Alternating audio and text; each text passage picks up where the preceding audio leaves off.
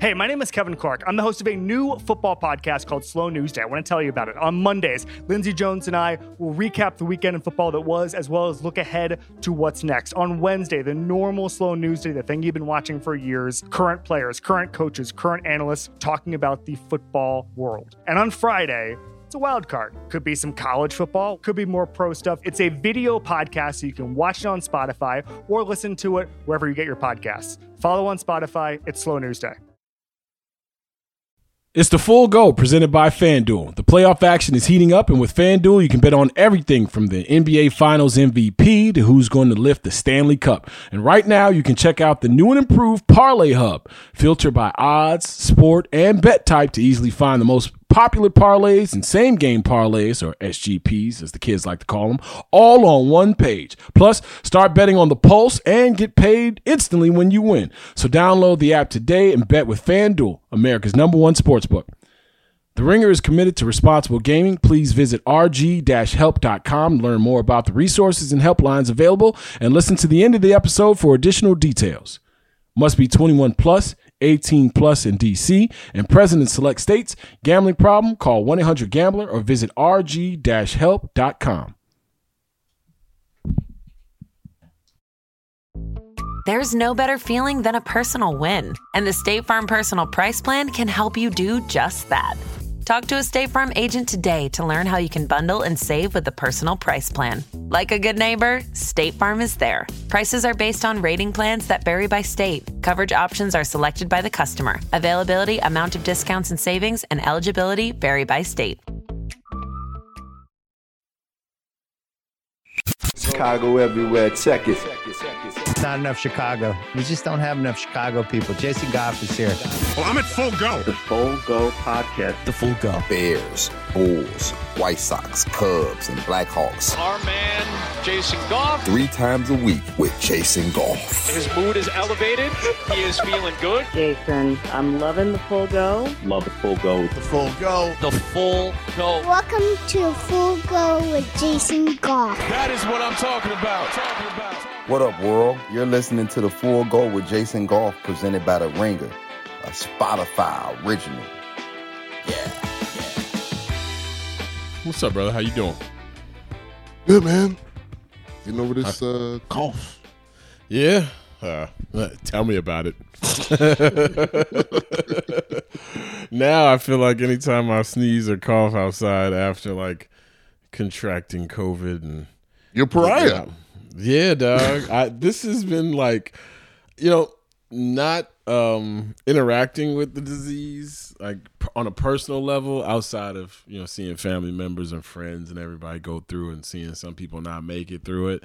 Like I, I was always it was always like all right i've done enough right. I've, done, I've stayed away and I wasn't staying away as much as I could have been, obviously, right? But you know, you you mess around and sanitize your hands, you know, twice a day. You think you're doing what you're supposed to be doing, and the entire time I've been sitting here like, all right, when it's time to walk the dogs, I'm pulling my sleeves down and wearing gloves and and wearing my you know my mask in the staircase and make sure mm-hmm. I'm not giving it to any unsuspecting people out there. I'm not moving around like I was before my car.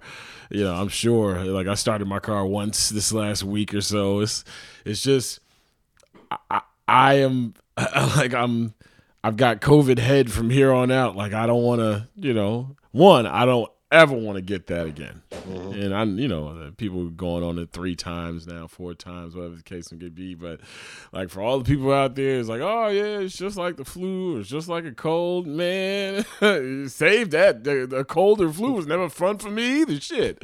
You know, like everybody's like, oh, all you do, all you gonna do is lose your taste and your smell. Like what?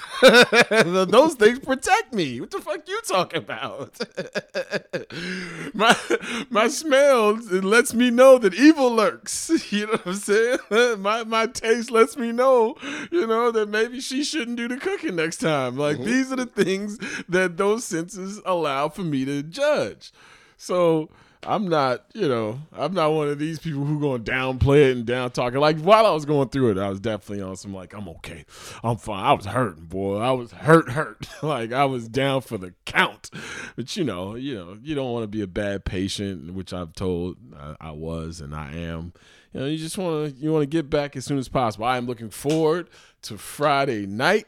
I get back to doing my job finally. That's the other thing too, boy. It's it, not being able to do one of the gigs and the gig mm-hmm. that you know people get a chance to see me doing like it really makes you question like man how what what what is my real importance in, in the grand scheme of things people people were sending me uh, get wells also while telling me hey man your replacement ain't half bad either so uh, you can just stay sick as long as you want I was out here cheering from the sidelines, like, go, Leila. And then all of a sudden, people like, man, I don't even miss Goff. I'm like, hey, hold on, Leila. Stop, stop. You slow your roll a little bit.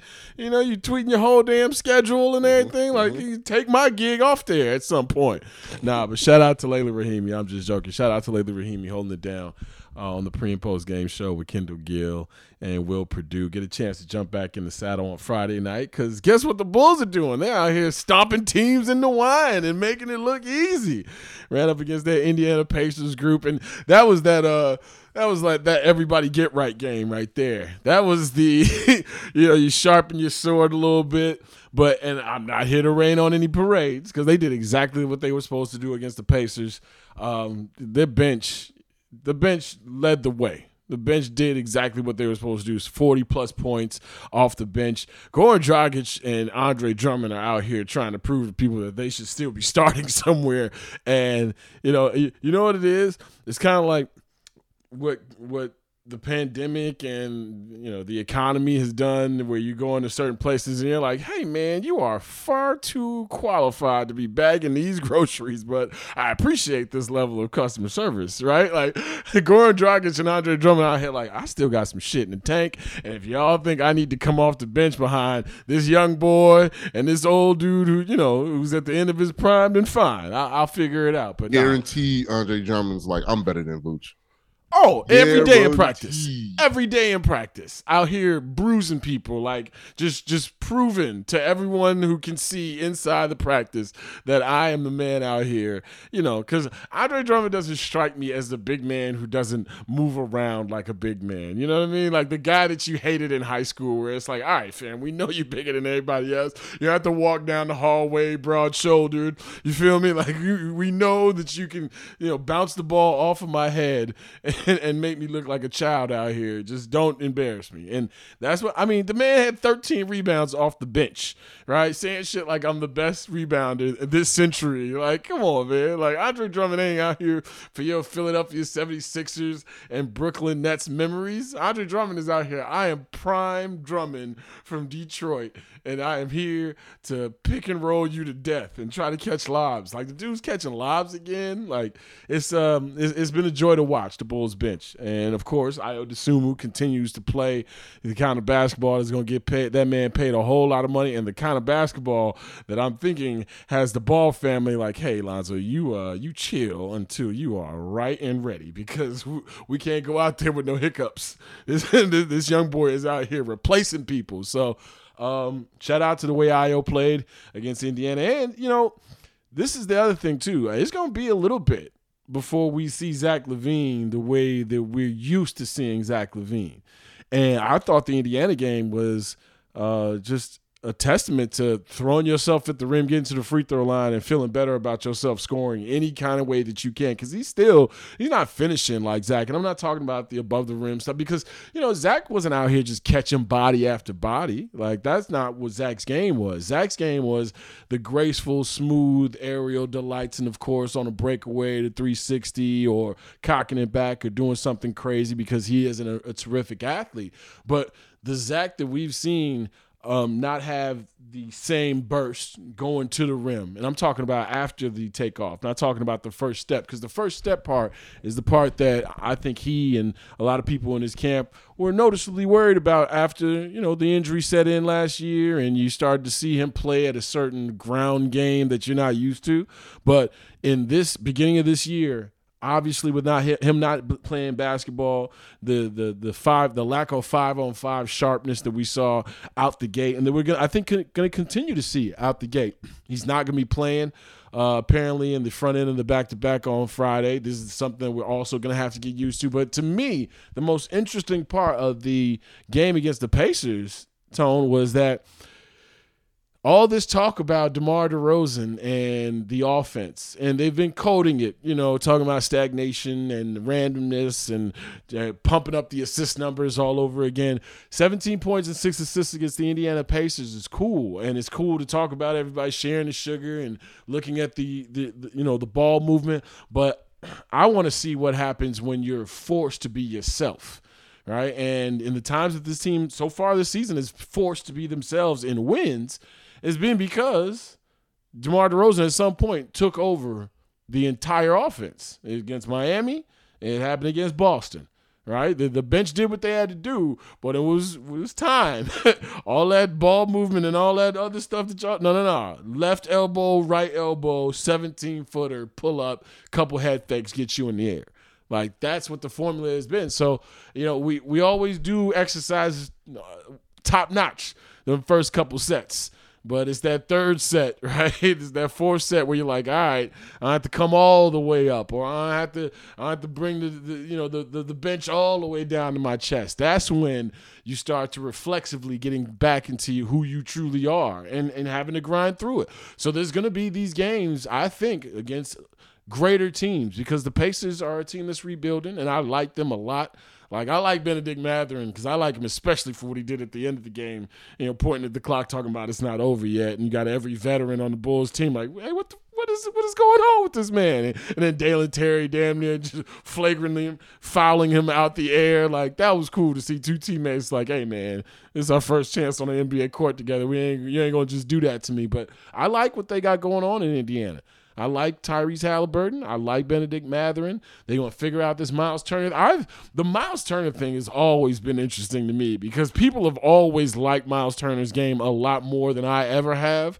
And I know he's a, a three and D big, which is is hard to find, but yeah, man. when that whole Domantas Sabonis Miles Turner thing was going on, people like they can't play together. I'm like, fine, get that one out of here. But you know, what are you going to do? Both of those guys probably going to end up somewhere else. Obviously, uh, Domantas is in Sacramento. You know, in basketball purgatory. But I want to see what this looks like. The Spurs game, that's going to be DeMar getting over 20,000 points. That's going to be DeMar returning back to uh, you know, Gregg Popovich and that experience that he had with the Spurs and that career kind of like, um, you know, he it's kind of like he went out to, to, to Utah or Big Sky Country somewhere and just sat on a cliff and just th- and thought about bra- basketball and meditated with the basketball, you know, yogis out there, right? And, and Gregg Popovich, and then he got dumped back into Gen Pop in the NBA and with the Chicago Bulls, and he's he's kind of shining right now. So that's what Friday is going to be about. So when the Sixers game happens on Saturday, and if that game is close, late, I want to see what this team reverts to when it's nut cutting time against a team that you have to prove something against in this Eastern Conference, right? Because when they've had to prove something against Miami, Miami and Boston, in the end, we knew where the ball was going. And I got no problem with it going there. I just the identity that is trying to be forged by this team, and the identity that I think this team needs to ha- to win games. I think those are divergent paths. I, I think it, it, you know having DeMar DeRozan understand that he's going to have to carry this team half the nights. There's going to be some nights where he's like, "Hey, this ain't the half the night night." By the way, you know this this is this is the I'm on night. So looking forward to seeing these back to back games against the Spurs and the 76ers. I think two tests, one in focus for the Spurs game, and a couple of milestones that could be hit and probably will be hit uh, by DeMar DeRozan, and then Saturday a testament in back-to-back toughness and going up against a guy Joel Embiid who has beat the Bulls literally every time he's seen them. So, uh, you know, and, and Tony Gill, I won't say he he had me come around on the Joel Embiid uh, you know hype train because I was always a fan. It's just I expected more, I guess, earlier out of him, and he's finally living up to it. Not finally, because that sounds like shade as well. Uh, but but he's he's living up to it. And thank you, Jason. Appreciate it. Nah, you, yeah, man. I say when I'm wrong. I say when I'm wrong. And I wasn't in this instance, so I'm not saying that. But you know, me and Tony, me and Tony have had many a conversation about uh, Joel Embiid and me just wanting him to be in better shape and, and and maximizing every bit of that potential. Now it's nothing standing in his way. Like he's not matched with players that don't complement him. So looking forward to seeing what the Bulls have. And looking forward to seeing Zach against the Philadelphia 76ers, against Tyrese Maxey, against James Harden. And it all comes down to if those three dudes, the, the three most important players on your team, if defensively they are committed to not just one or two or three possessions, but full quarters, especially winning time quarters of shutdown defense or just shutdown type of effort and not have to be uh, saved by the bench or you know not have to try to figure out what this closing rotation is even though it's very early in the season you can you can kind of stake your claim and, and, and, cement your identity in a couple of games back to back here one that will be without Zach LaVine, so we know we're going to see offensively but that second one against the 76ers they're going to be important. Uh, it's not a statement game early in the season, but these are one. This is one of those games where you know, what what are you really? Uh, what do you think you are as opposed to what you are truly? And and I'm looking forward to it. And on top of it, I, I get my ass back to work this weekend. So looking forward to both those games. Time for some commercials. The Hargan women seemed to have it all. We were blessed. My mom was amazing. But detectives would soon discover inside the house there were the bodies of two women. A story of betrayal you would struggle to believe if it wasn't true. I am just praying to God. This is a sick joke. From 48 Hours, this is Blood is Thicker The Hargan Family Killings. Listen to Blood is Thicker The Hargan Family Killings wherever you get your podcasts. Hey, this is Lance Briggs. You're listening to The Full Go with Jason Goff. So apparently, Tony Gill, the Chicago Bears and Justin Fields have all of the momentum in the world. I, I've been perusing the timeline and listening to people who talk about these things professionally, and Justin Fields got everybody back in his corner after the New England Patriots game. And I will say this it is the Patriots, and it is on the road, but those weren't the old school Patriots. But what I was happy to see was they finally treated Justin Fields like the dude they drafted instead of whatever they think he's going to be in the future. Um, you know, it takes a long time to get to wherever you're supposed to get to by the time you have gotten close to perfecting any kind of craft. And you got to bump your head on the way there. You got to know what you can do, find out what you're good at, find out what you need to work on. And over the first four games, three games of the season, there was, I don't think, uh, proper a proper platform, a proper base to even try to figure out what Justin Fields was better at than he was last year. You know, and, and if the last three or four games, last three games especially, have shown me anything, is that all the time that was wasted in the first quarter of the season not playing to this young man's strengths. So you you give a clap on the hand to the people who actually went out there and said, "Hey, we're gonna steal something from the Ravens." As I'm sitting here watching the Ravens play the Tampa Bay Buccaneers. By the way, if anybody ever wants to really get into that most valuable player of the league talk, every year Lamar Jackson should be in the top four. I don't give a shit what his stats are. I don't care what the Ravens. If the Ravens finish above 500 Okay, every year that Lamar Jackson is the quarterback, he should be a top four or five MVP candidate because nobody in the NFL is asked to do what he is asked to do for an entire organization.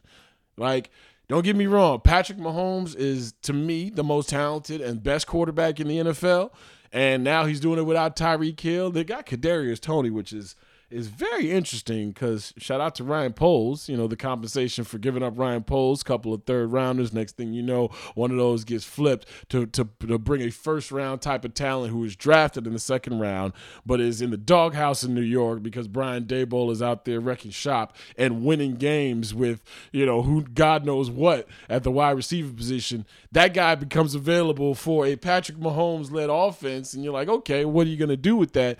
But Patrick Mahomes he if you replace him with the average starting quarterback, I think the Kansas City Chiefs are an average football team, right? They're not the the great to good, very good uh, football team that that they have with Patrick Mahomes. Josh Allen, man, is fantastic. Don't get me wrong. But Josh Allen is throwing at Stefon Diggs. Gabe Davis out of nowhere is turned into a deep threat star. That defensive line is a rotation that goes six deep. I mean, you know, uh, before the injuries eventually that happen to Micah Hyde and Jordan Poyer every year, like that, that, that secondary is outstanding. They haven't even had Tre'Davious White for a full complement of this year or at the end of last year as well. Like that team, if you put an average quarterback on it, that team it's going to be average, right? They're, going to find a way. Because if Ryan Tannehill can run around the AFC South messing around and getting the number one seed, then, you know, I'm sorry, the AFC North getting the number one seed, then, you know, you can, you can put an average to above average starting quarterback uh, in a good system, good infrastructure, and win a certain amount of games. Well, Lamar Jackson, who does does have a good system, is surrounded by good infrastructure. But Greg Roman ain't out here on nobody's head coaching lists. You know why? Because Greg Roman is known as the black quarterback whisperer. You know, you got Colin Kaepernick and you got Lamar Jackson, who have been successful in the Greg Roman system. And Lamar Jackson is out here throwing to a returner. You know, Devin Duvernay was a returner, return specialist who was turned into a decent wide receiver, right? And Hollywood Brown, he gets traded. like, who is he? Mark Andrews, damn good tight end.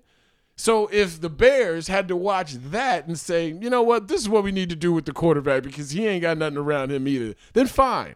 Like I know there's a lot of consternation now about the design runs and how you had what 18 12 something like that the entire season before you got the 12 off in the Patriots game letting the young man figure out and designate when he's going to get hit is a big difference between him being back there and just standing taking punishment because he may, may maybe not processing the NFL game as quickly as he needs to, or he doesn't take the cheese in his short and intermediate game the way he should be. He's, still, he's always thinking deep throws. Well, until you work that out of him, you know, stack some first downs. Allow him to get out of bounds. Allow him to get down. Allow him to see where the hit is coming from.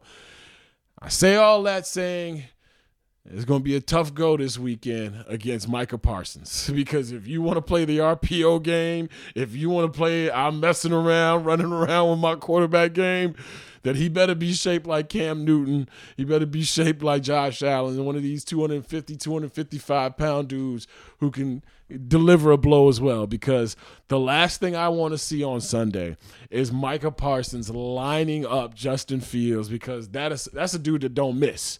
That's a dude that that, that puts a hurt on you. So what the Bears did well uh, against those uh, uh, against those New England Patriots that's a little bit different than this Dallas defense. Like this, this may be the most talented defense going right now. Like Buffalo's got a hell of a lot of talent in the front seven, but from secondary to linebackers to defensive line, like you know, I, I, got Clarence Hill, who you hear from in this podcast, brought up a couple of players that I, you know, not very uh, familiar with. I know Dorance Armstrong is is what got five sacks on the other side of Michael Parsons eight or seven. I mean, they got a kid in Sam Williams who apparently we need to be looking out for, and that's not even talking about them adding Anthony Barr and Fowler and a bunch of veterans. They lose Jourdan Lewis in the secondary. They trying to replace him. They've got a nickelback that's out there that might be exploitable. Uh, the, the, a corner, a, a, young corner who's out there whose name escapes me in the moment, but you know, I, I think that this team, you know, th- this team's too well coached to get blown out at this point. Like if we see the Bears get blown out, it's because there was four turnovers, something stupid happened, a bunch of a bunch of penalties, and that just hasn't happened these last two or three games. I don't think the Bears going to win this game, but I think the Bears going to stay close long enough, and it's because of the run game. And all this talk about Micah Parsons, he's a terrific defender. Probably one of the top five or six in the game right now in his second year in the NFL. But I always say this it's a football game. You got pass rushers. You got guys who are all over the field. You got guys who try to set the edge. Do what you do best and see what they counter with. If the Bears, who right now are leading the league at 182 yards per game on the ground, if the Bears can get the run game going and not stray away from it, I'm talking about eat those two and three yard runs and run right at Micah Parsons early just to see what's going on, just to see what's happening. Because the last thing you want to have is him chase down and play weak side and, and force a turnover because you're not going right at the strength of their defense, which might be the strength of your offense, which is the running game. So Khalil Herbert, buckle in. David Montgomery, this this, this is gonna be one of those games where you got to get that 140 out of those two dudes combined.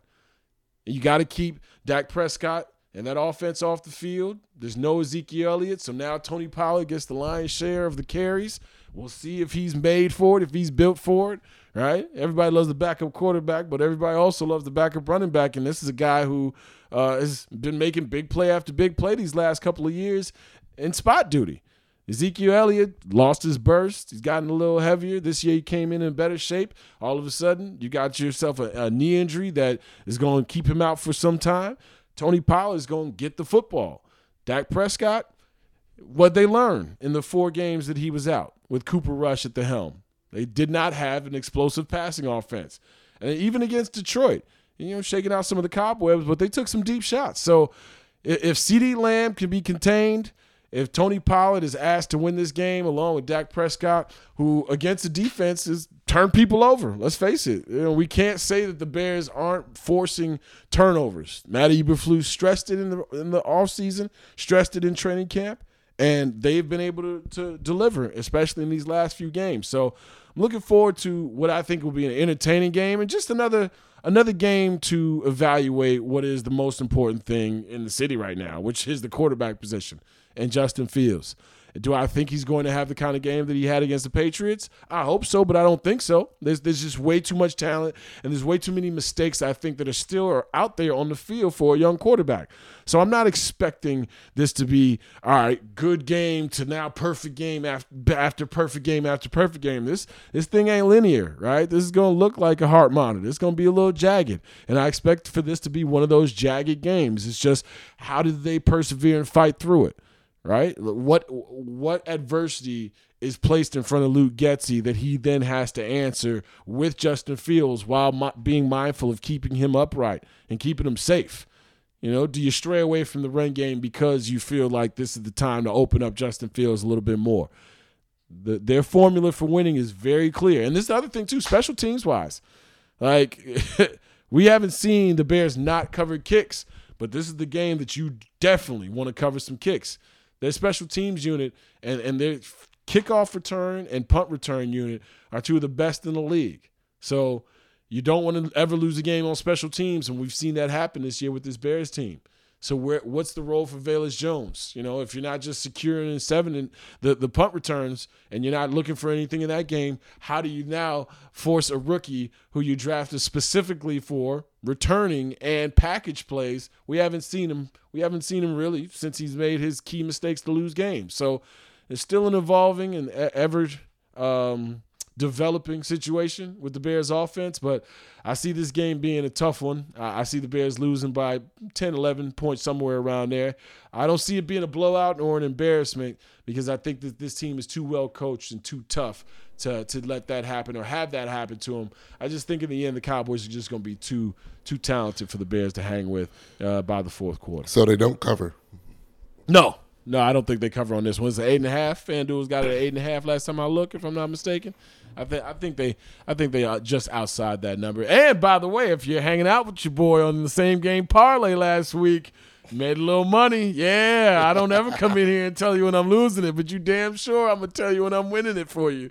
Yeah, went in there with the over, went in there with a Khalil Herbert anytime touchdown. Also went in there with the Bears covering that ridiculous ass number against the Bailey Zappe slash Mac Jones led New England Patriots. So I, will be I'll be willing to give you if you stick around for this pod. I'll be willing to give you another winner at the end of this joint. You know, courtesy of, uh, of, of the Goff Meister. So shout out to everybody out there getting ready to uh, go down to Dallas and hang out and watch that game as well. By the way, AT and T Stadium is beautiful. My man George is down there. Uh, hopefully, you know Bears fans travel, make a lot of noise, and enjoy yourselves. Don't don't get any fights down there though, because that Cowboys contingent is similar to that uh, that Raiders contingent. And they may be packing. Yeah, that, that that's that's kind of what I was leaning towards with the whole Raiders Cowboys contingent. You know what I'm talking about. Just be careful down there, y'all. Every everywhere ain't home. So Cowboys are a nine and a half point favorite. Yeah, I got them right outside that number, but uh, hopefully the Bears put up another. Uh, you know, valiant effort, and hopefully Justin Fields gives us some more to talk about on the positive side coming out of this next week's football game. It's the full go, baby! Want to be more active this summer? Sierra helps you save on everything from swimsuits to stand up paddleboards, tennis rackets to fishing tackle. And if that doesn't float your boat, we also have pool floats. Sierra, let's get moving to your local store, like now. Go! It's hard not to add a side of hot, crispy hash browns to your favorite McDonald's breakfast. It's even harder not to eat said hash browns before you get home. Ba-da-ba-ba-ba. Bears Talk with Jason Goff on the Full Go. And the kick is good for the win.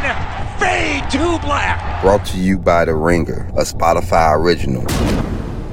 Coming up next on the Full Go to drop some Bears knowledge on us, it is friend of the show, Pat Finley from the Sun Times. He covers the Bears in the NFL like a glove, and he's also the host of the Halas Intrigue podcast.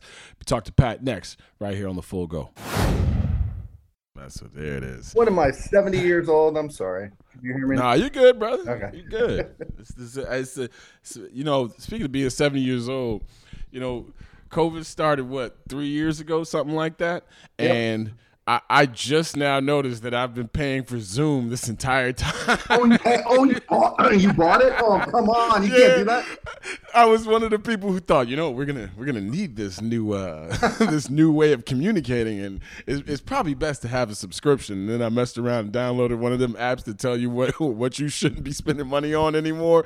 I was like, wait a minute, I've been giving Zoom nineteen dollars of my money every month for the last three years, and nobody told me about it. Dog, I, I, I, was over prepared for the pandemic. I, I did that once with, uh, you know, when you're at airports and they always go, "Do you want the free Wi-Fi or do you want to pay us nine ninety nine a month for the rest of your life for the Wi-Fi?" The Boingo, yeah. I, I, screwed up once and mistakenly clicked whatever, uh, and uh, yeah, one of those I looked up a year and a half later and I'm like, Boingo, nine ninety nine every month. What am I doing here?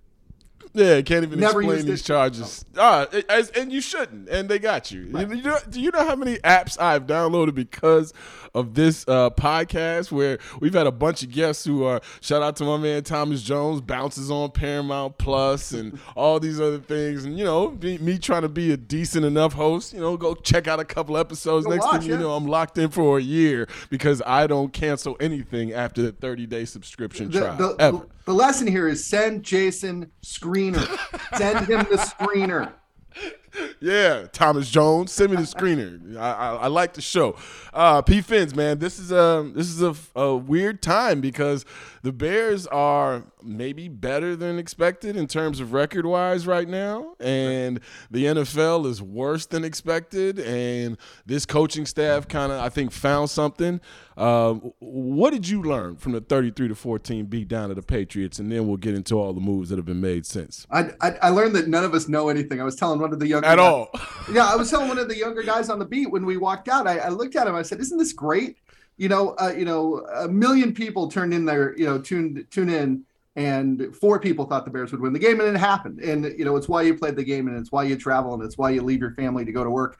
Uh, and it was really kind of fun to watch. Uh, in terms of what I learned about the Bears, I learned that their offensive coordinator can be creative, even if it's just stealing from the Ravens. That still counts as creativity in my book. And the fact that they were willing to use Justin Fields in that way, uh, I think is really exciting. I don't think you can live like that because uh, he's going to take too many hits that way. But now every team in they play on, you know, all year is going to have to prepare for that package, and I'm sure they will come up with counters off of it and counters off of that. So going forward, that's exciting. But man, you know, I'm not going to sit here and tell you I had any feeling that the Patriots uh, were going to be so bad and the Bears were going to be so good because uh, I did not. Yeah. So play calling wise, is it more what's on the sheet or is it more execution that you saw after going back and watching the game a couple of times? I, I think the sheet is important. Uh, you know, of course they got to play well within it, and you know I think Sam Mustipher came and saved them a little bit. I think Michael Schofield, the left guard, who was really bad in training camp, really really bad, um, was better, and and you know that's important. But the play sheet was too, and you know to take Bill Belichick and his two former head coaches that are on that staff. Granted, they weren't very good head coaches, but they were head coaches. Mm-hmm. And to throw something at them that they didn't see coming and that they couldn't fix in real time, I think is super impressive. Belichick said after the game, you know, once they threw that at us, we knew they were going to probably keep doing it, and then we couldn't stop it. And boy, that's got to make you feel good uh, if you're the Bears uh, to hear that from uh, the greatest coach probably to ever walk the planet. All right, so Justin Fields and his relationship not only with Luke Getsy but with this offense. Is there more to this, then he's just got to get his feet right, keep his eyes up, get rid of the football. They just got to call different plays. Like where where we where's the gray area? Where's the nuance in terms of okay, this is what we can evaluate from a base level now going forward because all we were waiting for were drives to be stacked. They scored on five straight drives, so we can start to figure out okay, what is he good at, what is he not good at in a game. Now we figured that part out, or maybe have a little bit of a a, a base level kind of data Where's the nuance now that we can go further in this evaluation with? Where I start is this when you call designed runs for him, now he has a blocker in front of him. Now you can steer it toward the sideline so he doesn't get hit. Now he can slide when he's in the open field. These are things that when you're scrambling don't really happen.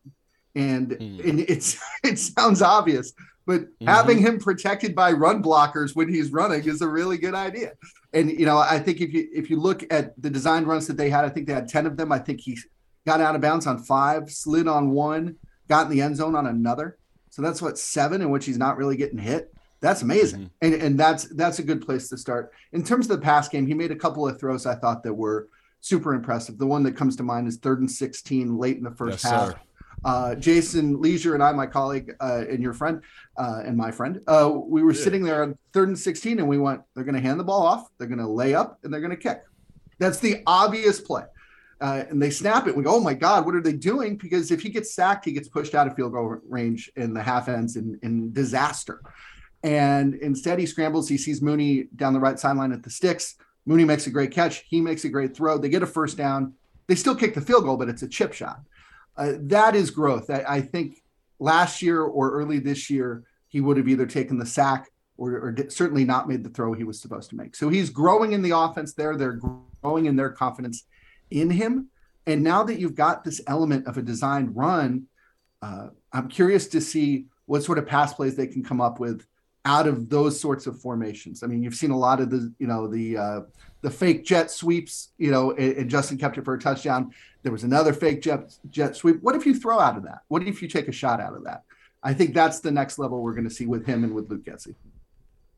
The run game. I mean, we've seen run games not work before. And this run game is working now. Justin Fields obviously is adding to that. He's the added dimension. He leads all quarterbacks in rushing yards. But what, what's working in the run game? Because I feel like this game was a take care of Justin Fields game, not only in how they executed the run, but also the design runs, like picking when you're going to get hit. If you want to take shots on design runs, that's on you. Get down, protect yourself. But also the fact that they've been able to run the ball to the tune of what 180 some odd yards per game so far. Khalil Herbert doing what he's doing. What what is uh what's happening in the run game, especially with the offensive line being mixed and matched and rotations being changed? What what do you see happening right now in the run game? Well, schematically, they've always been able to run. I mean, even at the start of the year in a downpour, they were able to run with different offensive linemen. You mentioned it, you know, with Montgomery in there, with Montgomery hurt. Uh, it's always worked. And that's really impressive. I, I, think it takes a certain level of want to to do that. You mentioned it. We had Matt Nagy for four years. I don't think Nagy ever had the want to to turn around and hand the ball off, and the Bears do, and that's good. Uh, they they're riding with the you know the quote unquote hot hand, and I think that's really interesting because I think that's the way the league has been for years, and the Bears are once again finally catching up. Eight years too late, probably. Mm-hmm. But uh, you know anybody who's ever owned a fantasy team can tell you that you know the list of running backs who you know get it 80% of the time they're in the backfield. I mean, that's small, what, five guys probably? Mm. And David Montgomery is not one of those guys anymore. Uh, so keeping both of those guys fresh is interesting. I, I think that Herbert has been better than Montgomery. And yes, yeah, and they they love Montgomery's physicality and they love kind of the attitude he brings. And so I, I think they complement each other well. We've got the trade deadline coming up on Tuesday, and I'm sure there's some world where somebody calls them and offers them something for, you know, eight games to David Montgomery, you know, because he's in the last year of his deal. But if I were the Bears, I wouldn't mess with it. I, I, think that, you know, you mentioned protecting Justin. There's no better way to protect Justin than to have a run game that is established and that is the first thing that teams try to stop. And that's where they are right now. Defensively, you saw the two rookies make plays. Uh, you saw Roquan Smith out there making plays. Second halves, this this team defensively has been noticeably not just different, but damn near, you know, damn near entertaining to watch, right? Alan Williams and Matt Eberflus coming up or whatever they come up in, in halftime and the adjustments take over. Next thing you know, this defense has been playing some pretty damn good football. Um, where are we at with what the what the projections of the defense turns out to be because Eddie Jackson making plays still, Roquan Smith's making plays. You know, you see Kyler Gordon get his first one. You see Jaquan Brisker make a great play. Uh, how should Bears fans feel about this defense right now? Uh, encouraged. You want to take a guess as to how many uh, points they've allowed in the second half this season? Uh, I know it's something minuscule. Uh, what ten? 35 over five games, which is crazy. 35. Yeah, which is, I mean, mm, I mean, yeah. touchdown in the second yeah, half. Yeah, including zero uh, the other night. Now I'll put the disclaimer out there that the Bears have the fourth hardest strength of schedule remaining. And that if you look at their December when they played the Bills and the Eagles, uh, I think those are offenses that are, could probably figure out a way to score in the second half. But as we sit here right now, the defense plays hard. They're doing this without a pass rush. You know, they have 12 sacks this year. I think what six teams have fewer sacks than they do. They just traded Robert Quinn, the guy on their roster who uh, was most likely to get a sack, even though he only had one this season. So they're going to need to find a way to get to the to the quarterback. And when they were ahead, and they were still having trouble getting to the quarterback when everybody in the building knew the Patriots were going to throw, that's not a good sign. But man, it is hard to argue with giving up 35 points. That is an average of five points per game in the 2nd half. Mm-hmm. That's that's crazy. Uh, Kyler Gordon getting the, the interception, you know, granted it was off of a tip, but that's big for him. He struggled to start the season and he's just coming around. I think Jaquan Brisker is the real deal. Oh my gosh. Uh, you know, that pick he made, especially after what happened to his uh, you. That's what happens when you kick another man in the nuts right there. He picks you off. yeah. And, you know, it shows you, you know, I think we sit there and we talk about, you know, he's mean and he's nasty and he can tackle and all of that but the athleticism you saw in the anticipation of him going and picking off Mac Jones and uh, maybe ending Mac Jones's career, who knows, uh, was uh, was super impressive. So the Bears have to generate a pass rush. You know, they're blitzing a little bit now. I mean, you know, hold on to your hats. The Bears blitzed like four times the other day. Uh, they never do that. So they're trying to generate it in obvious pass downs. Uh, you know, the guy who leads their team in sacks right now is Roquan Smith. Mm-hmm. and whenever you've got a middle linebacker leading your team in sacks with two and a half, that's a bad sign. But when Eberflus got here, what he said is he wanted them to play hard and he wanted them to play disciplined and he wanted them to be nasty without getting penalties. And you know, every coach says that, but that's kind of what they're doing right now. I, I think that they're, I think that they're well coached. Uh, you know, yeah. we'll see when they start adding good players you know, in this upcoming off season and in the future, we'll see whether offensively they can compete uh, with the big boys in the league. But as a whole, they're playing hard and they're playing the right way. You know why I think they're well coached too is because they they realize what they don't have, and, yeah, and they're that's a lot too. yeah, yeah, it's it's it's, it's a uh, a novel concept in this here NFL to kind of make sure that your your scheme is working around your talent and personnel on both sides of the football, as opposed to trying to fit something into something that doesn't work. We saw that with the last uh, coaching regime of, of Matt Nagy.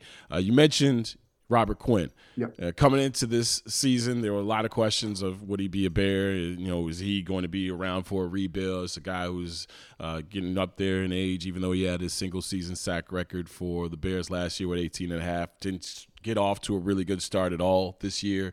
Uh, wasn't making the, the plays that he you know, was known to make last year. Uh, fourth round pick, you know, people are like, oh, is that all you get? Well, you know, like you mentioned with David Montgomery, like hell, like some of these conversations about Roquan Smith right now, is a rental player. So for eight games, how much are you truly going to get? What do you think this will do to the defensive line rotation? Who do you think has to step up, and who do you think is going to get enough chances to find out if he could play or not? I think it's a good thing they didn't have to play a game Wednesday afternoon because I think everybody in there was pretty upset, uh, including Roquan Smith. You saw how emotional yeah. he got. Uh, Roquan, by the way, I don't think is going anywhere. Uh, my guess would be that he's here next year, whether it's on the franchise tag or uh, with a new deal.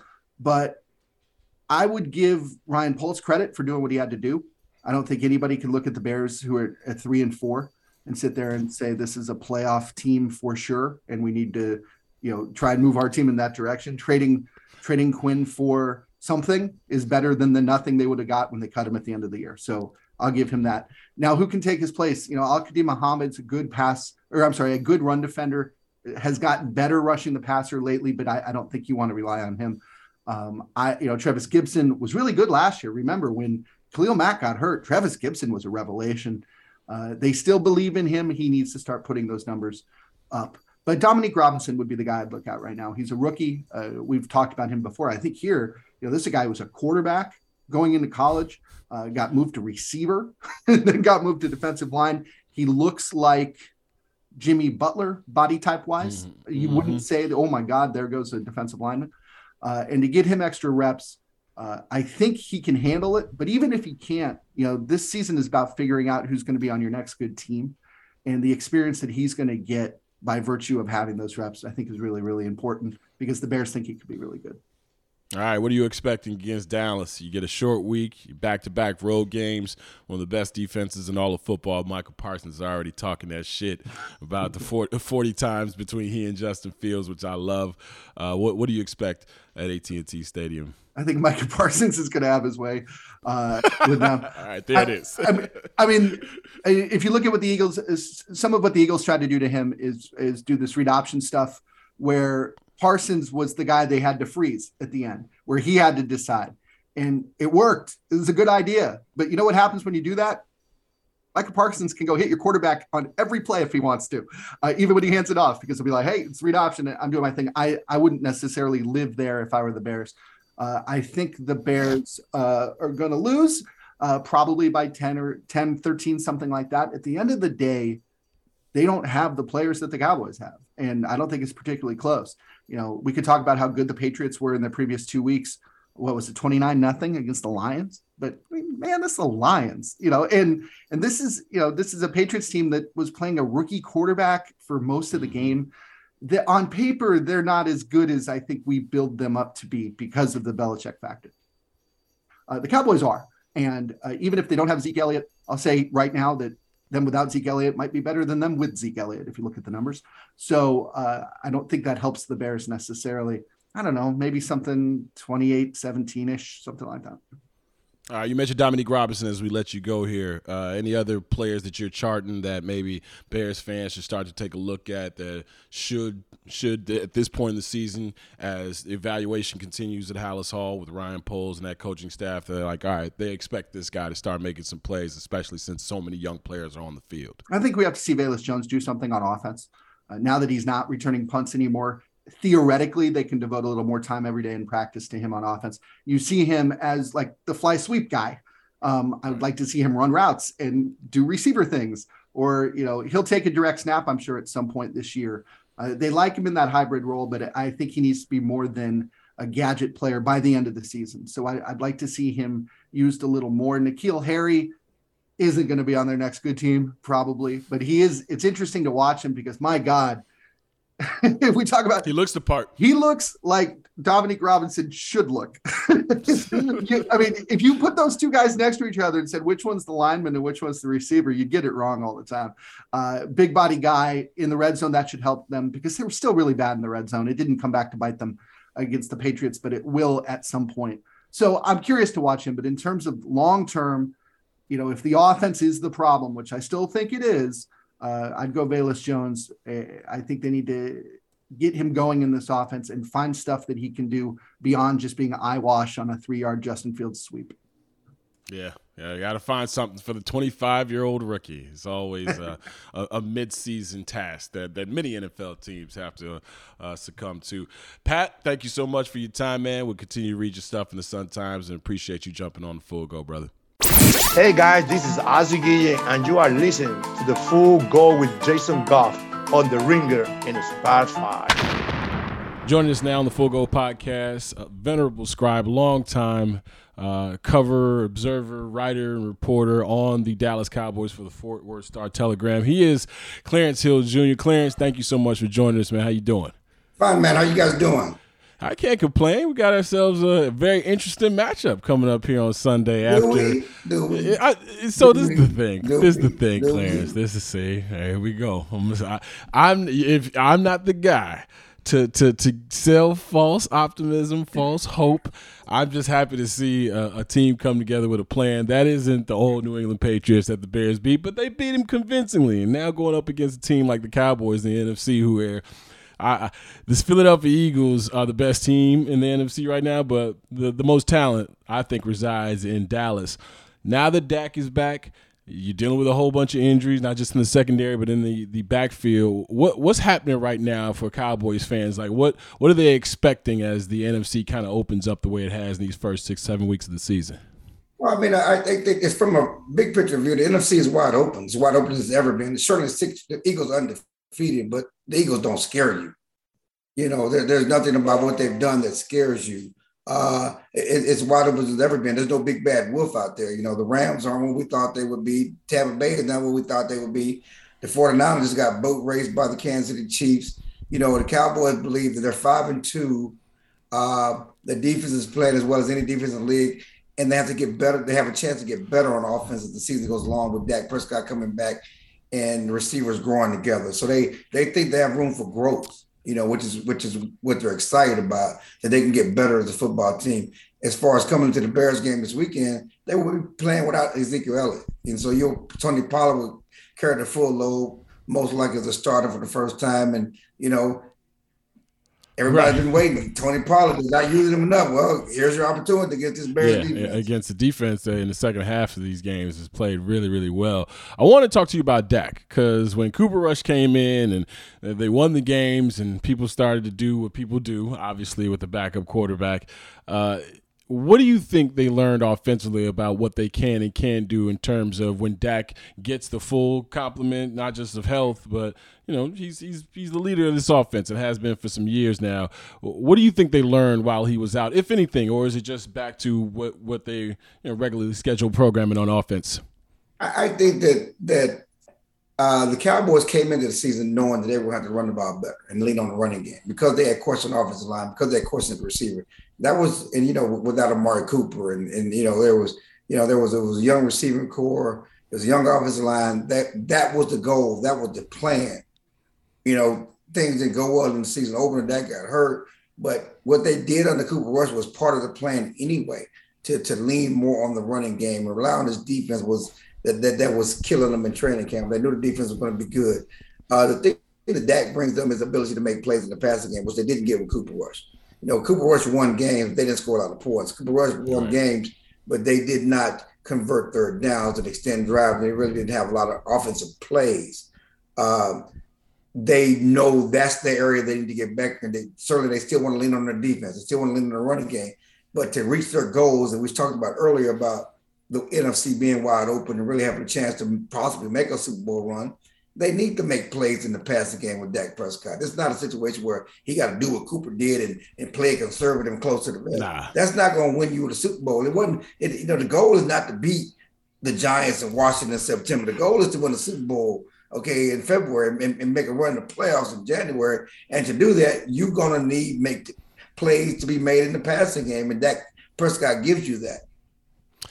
Speaking of winning Super Bowls and that being the goal each year, I always love when Jerry Jones, the specter of Jerry Jones, is around this team, and I, always, you know, I, I figure some of it's over, uh, over reported and and overstated, and some might be un- understated. You've been around this team for a very, very long time. Like, what's reality as opposed to what's put out there in terms of not only Jerry Jones' involvement, but you know, this is a guy who this ain't a hobby for him. So his hands-on nature obviously rubs some people the wrong way. But what have you witnessed? In terms of not only the, his ownership style, but how it has either prohibited or excelled in terms of where the Cowboys stand now? Well, there's only one constant, constant on this team since the Cowboys last won the Super Bowl title in 1995. Is Jerry Jones. You know, so but what's also true is the Cowboys have grown to be the richest sports uh, franchise in all of sports, you know, soccer, everything. They make more money than anybody. He's built a stadium, he's built a new practice facility, worth over eight billion dollars. That's that's also Jerry Jones. But you know, so so what make you laugh and make you cry? Sometimes when you, you focus on the other stuff and football ain't the main thing. And I think that's where they get lost sometimes. They, they don't make football, they make selling and marketing and merchandising more of just going to California and being on TV and doing those other things that that that hamstrings a coach when he's trying to put the focus just on winning and it's and winning at all costs and winning and nothing else. And I think that you know Jerry wants to do it both ways. He wants to sell, he wants to market, he wants to be on TV, he wants to barnstorm his team across the country and and be at every thing. And he also wants to, you know, the football team to try to work as hard as they can to win. Sometimes you can't do both. And, so that that's been the issue. But Jerry's always he socks the jocks, as he said you know, when he showed up. He's involved in everything and certainly gives us great sound bites. We love him talking. He likes it. He, he does two radio shows a week. He talks to us after the game. You know, he, he's great for the media and great for our game. Uh, and for the most part, he's great for team because he pays his players. You know, sometimes he pays the wrong one. Sometimes he pays them too early. But the players love him because he, you you win, you ball out, you represent the Cowboys, you're gonna get paid. Speaking of balling out, Micah Parsons. Um, how have you best seen Micah Parsons contained in the game wrecking style that he has brought in these last couple of years? I mean, Micah Parsons, you know, has a chance to be a special one. again, he's the guy they fell into. They didn't really want Micah Parsons. They wanted the cornerback in the draft last year, and then the two cornerbacks are off the board, and, and so they they had to settle for Micah Parsons.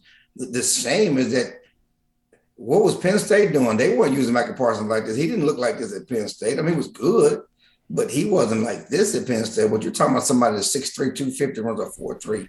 And, and the best thing about Micah Parsons is not necessarily just his athleticism, but his attitude, his work ethic, his, his relentlessness. You know, uh, he made the play of the game last week. He was rushing the passer. You know, it was a tight game. The Cowboys up 10-6.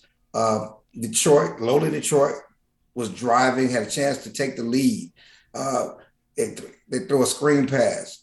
Uh, he's rushing the quarterback 25 yard line. Dream pass goes to the tight end. Looks like a certain touchdown. Micah Parsons turns, runs past all of his teammates after rushing the quarterback. Tackles him at the one inch line. Okay. And yes, the one inch line. So what? Sure, they're going to get touched on the next drive. They got Jamaal Williams. They got a nice running game. Demarcus Lawrence knocks the ball out on a fumble on the next play. The Cowboys have four more turnovers in, in, the, or three more turnovers, a total of four turnovers in the fourth quarter, and a 10-6 game to win 24 to 6. But the difference was DeMarc, I mean, Micah Parsons' relentlessness not to give up on what looked like to be a short touchdown. And again, having athleticism do that. He leads the league with eight sacks. You know, he, he has the most pressures, but chasing plays down from behind like that is what makes him special. What are some of the weaknesses on this roster that we may see on Sunday that the Bears may exploit? Oh, I mean, I, I think it's a receiving corps. I think there's a question of Micah Parsons, not Micah Parsons, but Tony Pollard and his ability to uh, carry the load. You know, he's never carried about more than 17 down the game going back to college. You know, and that was in 2017 against uh, Wake Forest. You know, mm-hmm. in the pros, he's never had more than 14 carries a game. So, and, and you know, is if he has that, is he can still have the juice in his legs in the fourth quarter? Those are questions. But the main question is, is the Cowboys' run defense. You know, Bears have a great rush offense. And the Cowboys, as great as the defense is, people don't want to face the pass rush, so they try to run on them and they run on the Cowboys, do RPO, a lot of different things, which you know fits right into what the Bears do with their quarterback. Uh, so you know, th- one reason why the Cowboys made a trade, midweek trade for Johnathan Hankins, you know, to, to try to beef up uh, the run run defense up the middle because they were exploited by Detroit, they were exploited by the Eagles, and you know they got the Bears coming up. They got a lot of good rushing offenses coming up. They have to face it. They want to be special, and they have a special season. Season have to show up their run defense, but that is the area of concern, and certainly that's the area that that that Chicago should try to exploit. All right, now before we get you out of here, we've done this every week. We've gotten a few names, and a few of these names have popped up, made big plays versus the Bears. Who is a guy that maybe Dallas Cowboys fans are more aware of than the national onlookers may be that, that may pop off the tape for uh, the Cowboys that we don't talk about a lot? Oh, wow. Um, well, number one, Micah Parsons says he can outrun Justin Fields. Okay, oh. so he, he, he, already says he, he, he, they worked out together in training. Yeah, he, he, he raced him. Justin yeah. Fields. Okay, he said four, in the forty I can outrun him. You know, so I wouldn't be so surprised. You, you, got that, but rookie defense man Sam Williams is coming on, and he had two sacks last week, and he's a guy that you know certainly the Bears are going to give a lot of attention to Micah Parsons as they should, but look out for Sam Williams coming around the edge. He he is growing up to be a baby beast to go along with Micah Parsons. Clarence, you're one of my favorite follows. You keep me tapped in not only what's happening in Dallas, but everything that's happening in the culture. Uh, you're one of the OGs in the game, man. I appreciate you jumping on with us today. No problem, guys. Thank you, man. Thank you for having me. No problem. Clarence Hill Jr. right here on the Full Go Podcast. Sox Talk with Jason Goff on the Full Go. And the Sox are winners in a thriller. Brought to you by The Ringer, a Spotify original. So, Tony Gill, did I see this correctly that this will be the first time since 1950? I believe it is. You got it here right here for me. This will be the first time since 1950 that a American-born black player is not expected to play in the World Series. Now, mm-hmm. you might be asking yourself what's going on with the Houston Astros roster. You know, Michael Brantley is out for the season, so is Josh James, right? So you'll have someone who can possibly get on camera. Uh, the Phillies don't have one now at all on their roster. Uh, I believe they had a young brother who played 20, 23 games, something like that, during the regular season. And I'll ask you this because how old are you? Boy's 29. I'll be 30 Ooh, November 9th. Yeah, I keep forgetting. Day after. Me, you, and Herbie. Yep. You know? The, the, the black holy trinity, you know, a few days after each other. Uh, man, it got, got us out here bad. Like Malcolm and Marcus and and Martin, like, hey, really, y'all? Yeah, y'all, that's what y'all just gonna y'all just gonna throw that on yourselves, huh? Okay, bet. but yeah, man, I um I'm 41 right? Gonna be 42 uh, the day before you turn 30. Jesus Christ. That's just that just sounds so bad. Uh, how much are you into baseball? Honestly? Yeah, man. Like this is this is as honest a conversation as as we can have in this moment because I, I'm I'm ready to say some things about where this has been um, going for a while, and I'm frankly surprised it took this long. Um, but go ahead. Um, I've always said I'm more of a White Sox fan than a baseball fan. Likewise. Uh, because there's there's a team that I can root for that is representing a specific part of the city that always gets the bad press. Um, and when you're promoting Chicago, it's downtown, it's the North Side, it's the good mm-hmm. guys, it's the friendly, you know, confines, confines right? Yep. Uh, and it's never, you know, out south. It's never Englewood. It's never West Englewood. You know, it's never those areas uh, that I'm from. So I'm always rooting for the White Sox, but you know, I'm I'm just not the baseball guy. Of course, we watch it and we keep up with it uh, because it's our jobs, but I don't have the heart for baseball like I do for basketball, like I do for football, um, like I do other sports. It's just not in me. I wasn't really raised, you know, with it generationally. Yeah. You know, I, I know people are used to hearing this by now, but I can't beat it home uh, any more than I'm going to, and that representation matters. And for young White Sox fans out there, you know the the, the ACE program back in the well, the ACE program now, the the RBI program back in the day, like um, the White Sox have done things and tried to immerse themselves in urban areas, right? Uh, and I, I've always celebrated them for that. Um, Kenny Williams being one of the few black executives uh, in baseball matters, right? Um, you know, hell, Ozzie Guillen. Ozzie Guillen managing this team to not only a World Series run, but a historic World Series run in 2005. Uh, by the way, happy anniversary to everybody out there on Wednesday, well, the just past Wednesday, 17 year anniversary of the White Sox winning the World Series in the series that nobody saw. Um, you know, 11 and 1, I don't, you know, obviously because the games have changed and the number of games you play, it's not going to be done. Again, uh, four complete games in the ALCS, not going to be done again. It's not happening. Uh, not, not close to happening, right? So, you know, seeing a brown face, seeing a black face lead it, seeing you know guys like Carl Everett, the Truthosaurus himself. You know, say what you want about Carl Everett, it was a black guy on the team. Jermaine Dye, my World Series MVP, right? Like these things were happening, and even then, even then, 17 years ago, it seems like uh, we were begging for scraps. Like, all right, this this this team has one. Oh, look, at this team has two. And the Seattle Mariners had a couple of prospects come up, and boy, you thought it was the Kansas City Monarchs out there we was talking about. You know, the the the the dearth of young black talent in Major League Baseball uh, is not as striking as it may seem. It's just it's kind of like finding good music these days where you got to go mining for it. It's not it's not readily pushed in your face. You know, and, and, and, guys like Jazz Chisholm getting chances not only to shine on the field, but getting looks at MLB Network during the postseason. Like that shit matters.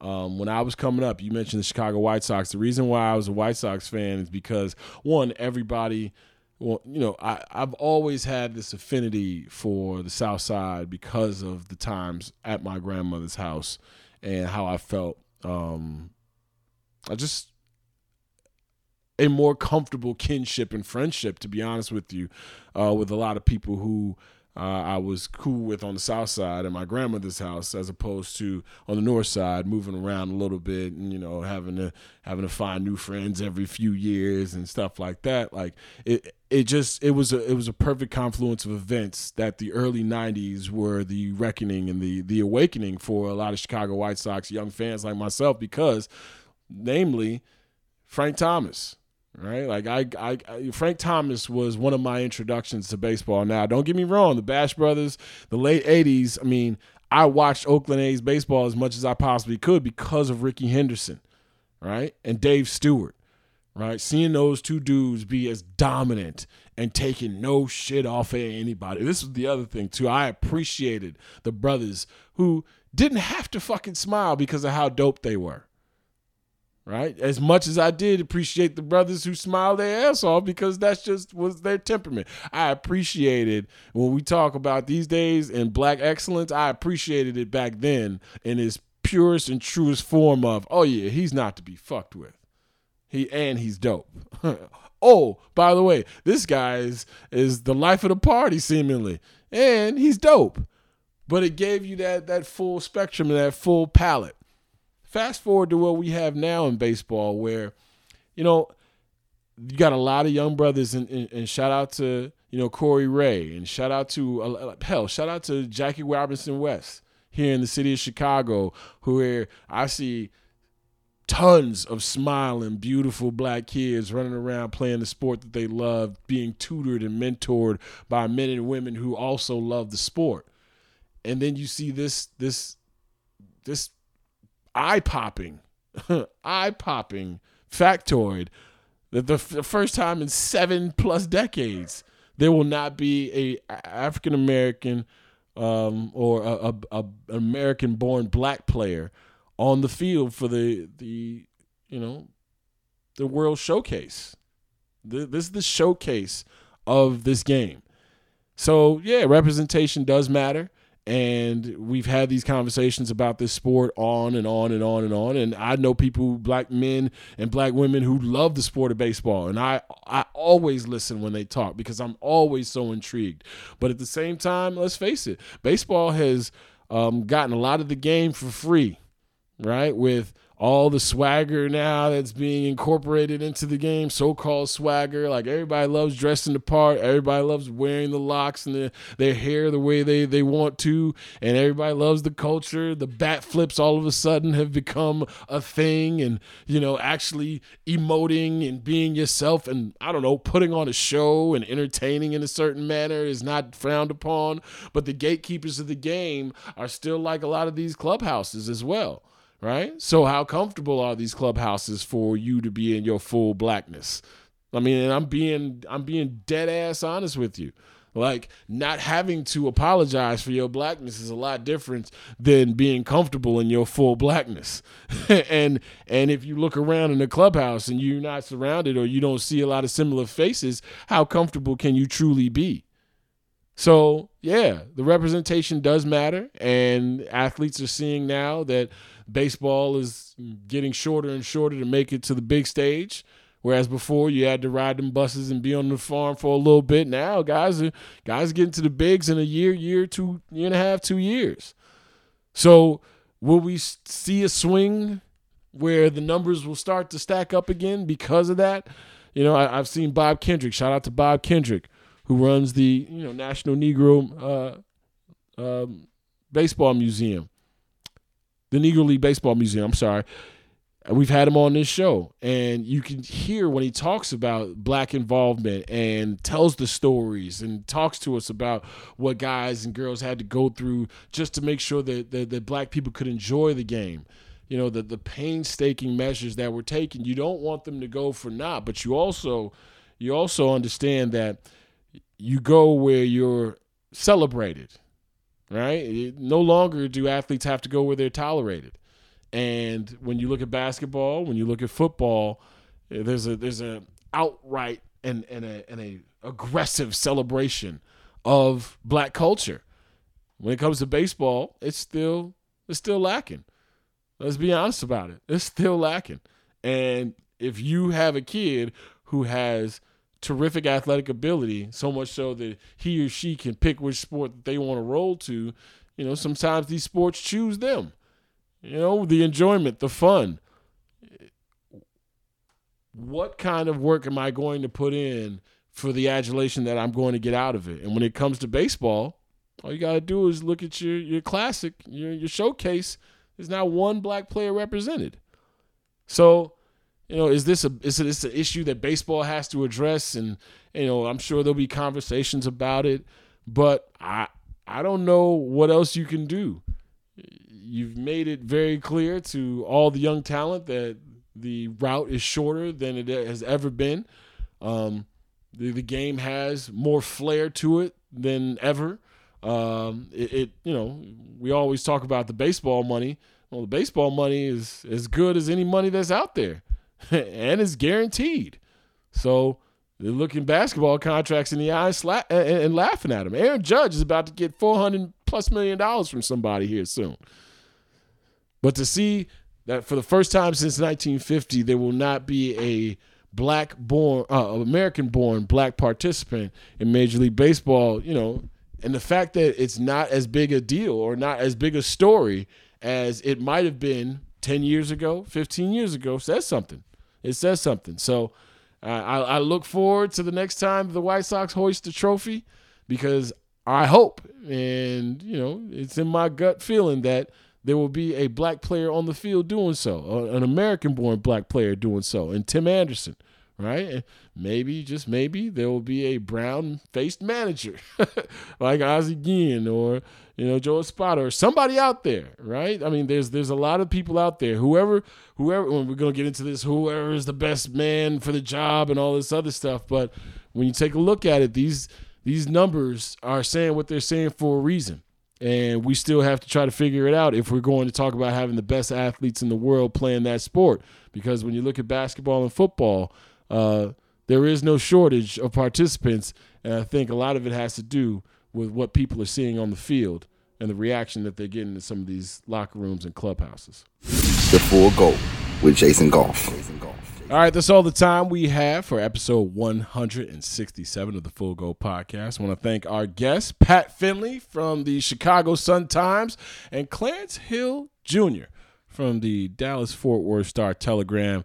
Cowboys, Bears should be an interesting affair on Sunday. So thank you to those two gentlemen for providing us with all the in-depth analysis that we truly need to flesh this whole thing on out. Want to thank our production staff, the shadowy figure that is known as Steve Ceruti, and you can call him Daddy from here on out. I'm not gonna call his ass Daddy, but you can call him Daddy because Things will look great, Jason. Yeah, say yeah. Yeah. hey, shout out to Marlo Maya Ceruti. That is right. She is a part of this world. She is the newest member of the Ringer podcast team. I will be calling on the the soul and spirit and energy of baby Marlo from here on out because she looks like a little ball of perfect. And uh, shout out to mom as well. Everybody looks good. Congratulations, Steve. We waiting for you to drop that album, and you and you came out, and you look like you're about to go platinum, man. Y'all look great in that picture. So thank you for sharing that with us, and uh, congratulations to mom and you know, congratulations to the world. Baby Marlo is here. Uh, shout out to our other producers who didn't have kids uh, the active Jessie Lopez and my main man, Tony Gill. For the entire crew, I am Jason Goff. Thanking you for downloading this thing, subscribing to this thing, rating and reviewing it, sharing it with your family and friends, doing whatever you do for this pod. We truly, truly appreciate it. We will talk to y'all on Sunday, right? You got Bears, you got Cowboys. We'll do a recap pod. We'll recap the, the Bulls weekend and we'll get into some of these managerial searches out there for Chicago White Sox. So we'll do that much more on Sunday's pod. But until then, we leave you with this. Make sure you guys are out there taking care of each other and please remember to be safe. We'll holler at you.